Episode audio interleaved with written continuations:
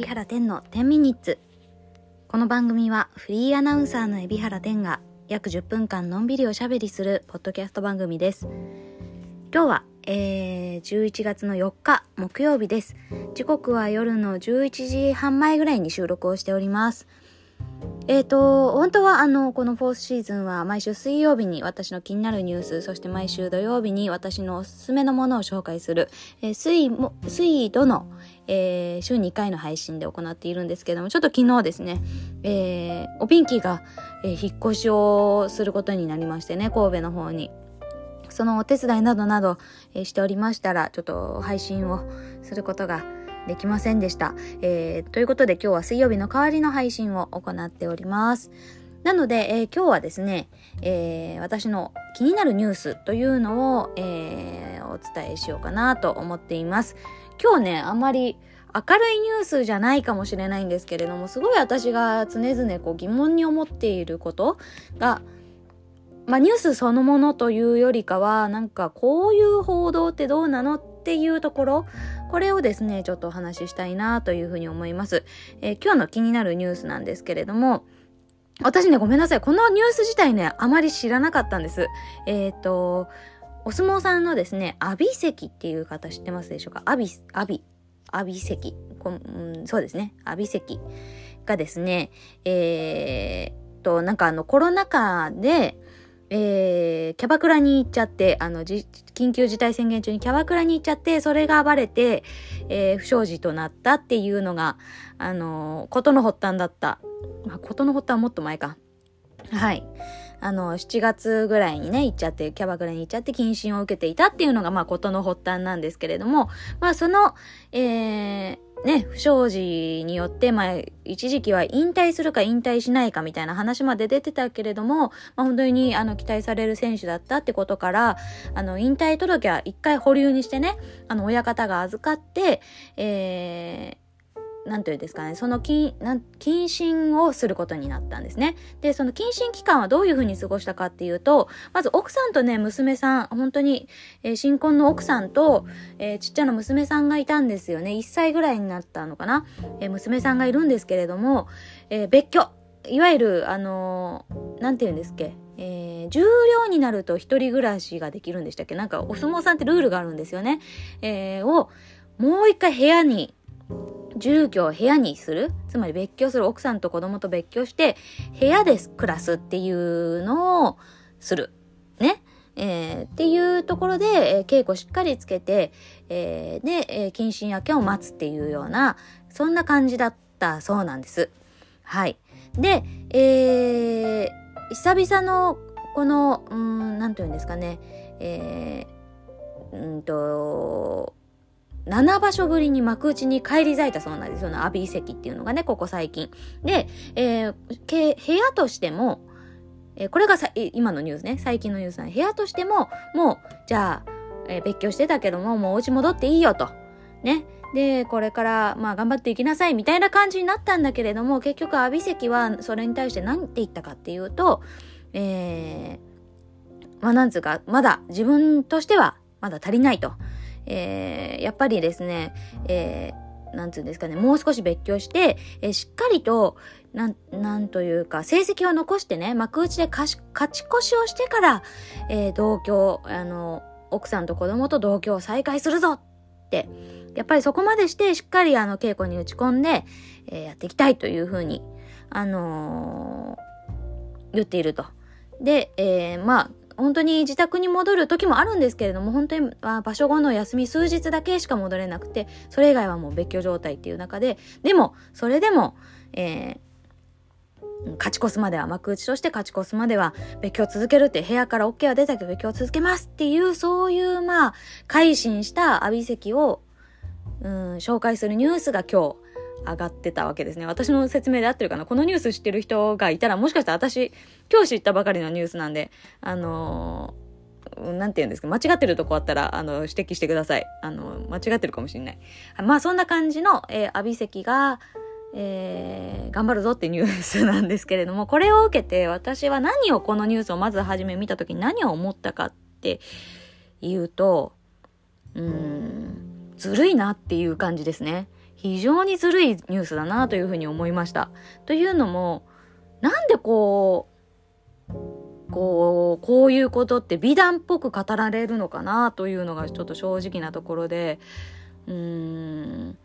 別に謹慎してね、あの反省して稽古に打ち込んで幕内に帰り咲いてっていうのは素晴らしいことだなと思うんですよ。で、妻とね、愛する妻と子供と別居して、っていうのも、まあ、あのー、頑張るしかね、ないからやるしかないし、うん、まあしょうがないと思うんですけど、でもお部屋からももう謹慎明けのね、許可が出た。えこういう中で、まあ、それもちょっと疑問ですけど、なんでやっぱり子育てって奥さんが一人で頑張んなきゃいけないんだろうって、この間に、なんかこのニュースではね、うん、阿炎関が自ら謹慎を伸ばして、稽古に打ち込んで、今はあの相撲のことだけをしっかりと考えていかなきゃいけないっていうのが美談になるのかなってその間にお二人のお子さんは奥さんが一人で支えてらっしゃる。ねえこれってなんか美談として語られることじゃないんじゃないのっていうふうに思ったんですけど私がおかしいのかなと思ってなんか結構これ系のニュースって多くって男性がか家庭も顧みずじゃないけどなんかね仕事に打ち込んでたらうーんとか真面目にやったりしてれば家族は置いといてね、根詰めてもいいじゃないけど、なんか、うーん、難しいですね。表現が難しいけど、すごい私はこれに、ハテナな感じですね。別に奥さんはもう許可したんだと思うんです。謹慎中に別居するってことにも奥さん許可したろうし、あのー、これからね、その謹慎を伸ばすっていうことにも奥さんは許可したのかもしれないけれども、とはいえなんかこれを美談で語るメディアは違うなと思って、うん、なんか、なんとなくね、私はそれがすごく納得がいかないなって思ってます。うん、やっぱりこう、責任の取り方ってそれだけじゃないよなってすごく思って、すごい複雑な気持ちでこういう系のニュースを見てます。これは、今回はたまたま阿炎関が、あの、阿炎関がめっちゃ頑張ってるっていうニュースが取り上げましたけれども、まあ、これ系のニュースを見るときに、まあ、これ系のニュースに限らないですけれどもね、ニュースを見るときに、本当にそれをそのまんま、鵜呑みにするんじゃなくてね、一回自分のやっぱり思考を挟んだ方がいいなとはすごく思いますね。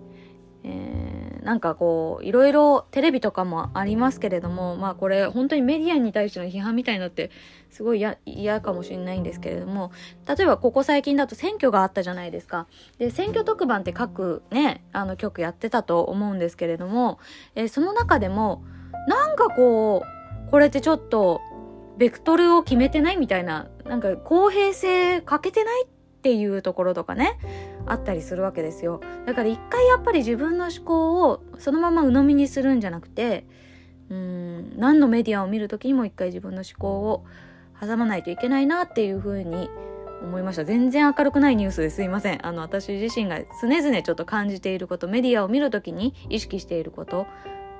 うん。をちょっと語ってみました。ただこれあの、私は今回この阿炎関のニュースに関して美談じゃないと思うと、こういうのは美談にすべきじゃなくて、うん、なんかちょっともやるなっていうことを私の意見としては言いましたけど、皆さんは皆さんでこれは私のね、意見を鵜呑みにするんじゃなくて、ま、またその阿炎関のニュースを見て感じるところとかあるだろうし、まあ、選挙のニュね、えー、ニュースだったりテレビ番組とか見て感じるところあるだろうし、本当に人それぞれの意見があっていいとは思うけど、あの、でも何にしてもやっぱり、一個ね、あの、鵜呑みに、そのままそれを鵜呑みにするんじゃなくて、一回自分の思考を挟んどきたいなっていうのは、まあ、思いました。まあ、これは私の一意見。すべてにおいて一意見です。はい。ということですいません。今日は全然明るくないし、なんか物申すみたいな感じになって申し訳ないですけれども、なんか一つ考えるきっかけになれば嬉しいなってすごく思います。だからすごく私は奥様がね、すごい心配ですね。阿炎関の奥様が。うん。若い、阿炎関もすごい若い方ですしね。奥様もきっと若いんだろうと思うとね、一人でご苦労なさってんじゃないかなって思うとすごく心配な気持ちではあります。はい。以上です。えー、では告知をします。告知なんですけれども、えー、今週の、えー、土日ですね、えー、東海汽船の東京湾夜景クルーズが、えー、ちょっと特別なクルーズになっています。えー、生、えー、なんていう生ライブを実施する。さらに、えー、島の草屋と、えー、島の焼酎を出すっていうことで、ちょっとなんかイベントチックになってるこの週末なんですけれども、えー、私は7日の日曜日、の MC として乗船をする予定です。よかったらぜひですね、草屋を体験したことがない方は草屋をぜひ体験していただきたいですし、えー、島の焼酎もね、合わせていただきたいですし、うん。あとは何よりも音楽ですね。えー、戦場で音楽をみんなでね、一緒に聴けたらいいなと思います。私が乗船するときには、えー、音楽ゲストはセリカナさんというですね、え、第2代東海汽船のマスコットガールの女の子です。はい。が歌いますんで、よかったら、えー、いらしていただければと思います。どうぞよろしくお願いします。それでは、えー、また、土曜日ですね。まあ、配信は土曜日にもあります。はい。土曜日にお会いしましょう。じゃあね、バイバイ。おやすみなさい。